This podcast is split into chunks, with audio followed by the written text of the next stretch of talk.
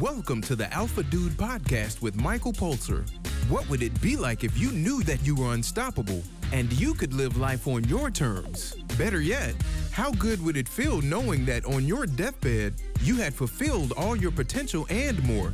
Life on earth has a beginning and an end. It's what you do in the middle that counts.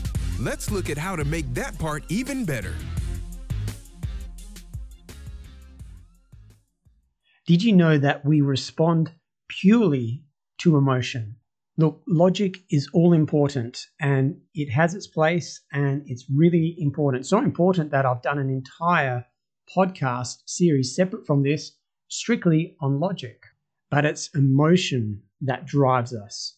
Consider this you're in an extremely difficult place in your life, whatever that may mean to you. Maybe it's a breakup, maybe you've lost your job, whatever it is, whatever that situation is, is bound to take with it a large amount of emotion, usually negative. And when you sit and unpack that, you can realize that it's actually the emotion that you're responding to, not the situation. They are so closely tied that people don't realize that there's a difference, but it's in the difference where the difference makes a difference. What do I mean by that? Let's say that you're in the hospital and you've had an amputation. You're sitting in bed, you've got a degree of pain, and then you look out the window. You realize you're about five stories up. It reminds you of that time that you were in that amazing hotel room. That was about five stories up as well. It's got views of trees, the park, and all of those great things. And just for a split second, you're no longer in that dire situation. So, what really happened with all of this? Well, as I said, we respond to our emotions. So, what drives our emotions? Is it our thoughts? Is it our situations?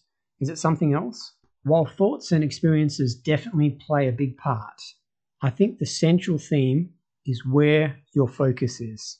In terms of intentionality, where you focus, where you choose to focus on, is where your emotion will go. So it's that simple. Just choose to focus on something else. But it's not that easy. Otherwise, everyone would do it. So it comes to a practice of discipline. And it's a simple three step protocol to work through. Number one, as always, is the realization. If you realize that emotions drive you and your emotions are predicated on where your attention is, then you know that you have to change your attention. And all you have to do is just test it a few times. Just notice when you're feeling really miserable and notice where your attention is.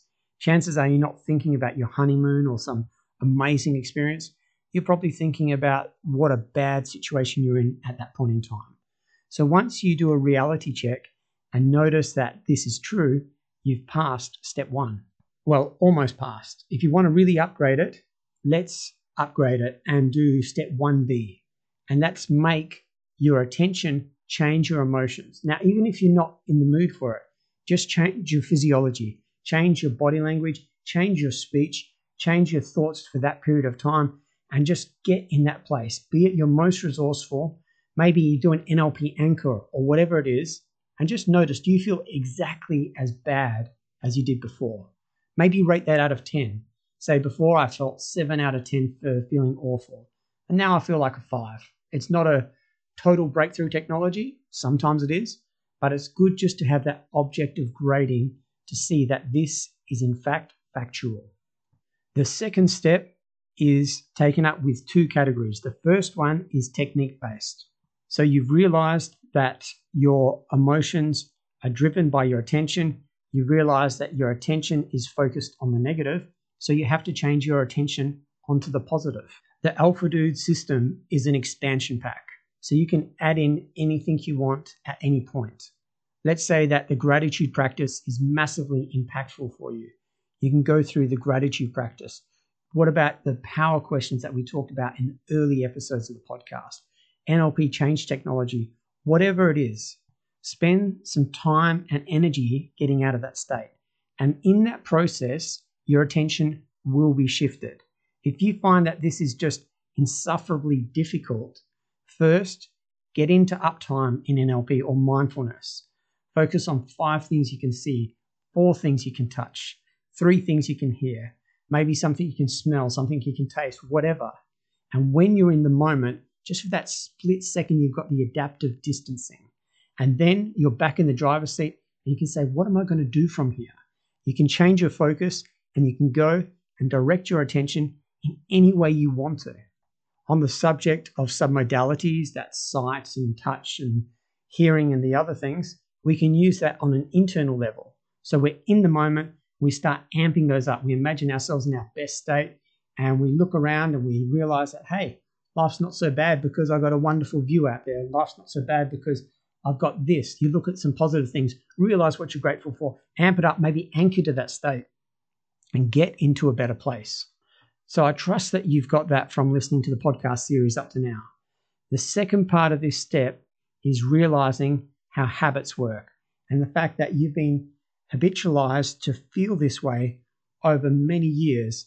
All of the times that bad things have happened, you've responded maladaptively. Simply by realizing this, you can then start to form anchors, not just on yourself, but on situations. Now, this is something that I've been experimenting with and teaching for a long time, and I found that this change technology is next level. So, in a recent episode, I talked about the time that I was working with a client, and he felt massive anxiety as he was walking down the street. Someone would approach him, and you get that weird social awkwardness. And that is anchoring that is done unconsciously. They've anchored anxiety to that sort of situation. By consciously anchoring that situation, so a person looks up and sees another person, suddenly you feel, wow, this is cool. This is a chance to check out the technology to see if I do have control over the situation. Can I change my posture, the way I walk? Can I smile upright, not one of those weird, awkward smiles? Can I do all of these things? and what will happen. And that brings us to the last step. That's the reality check.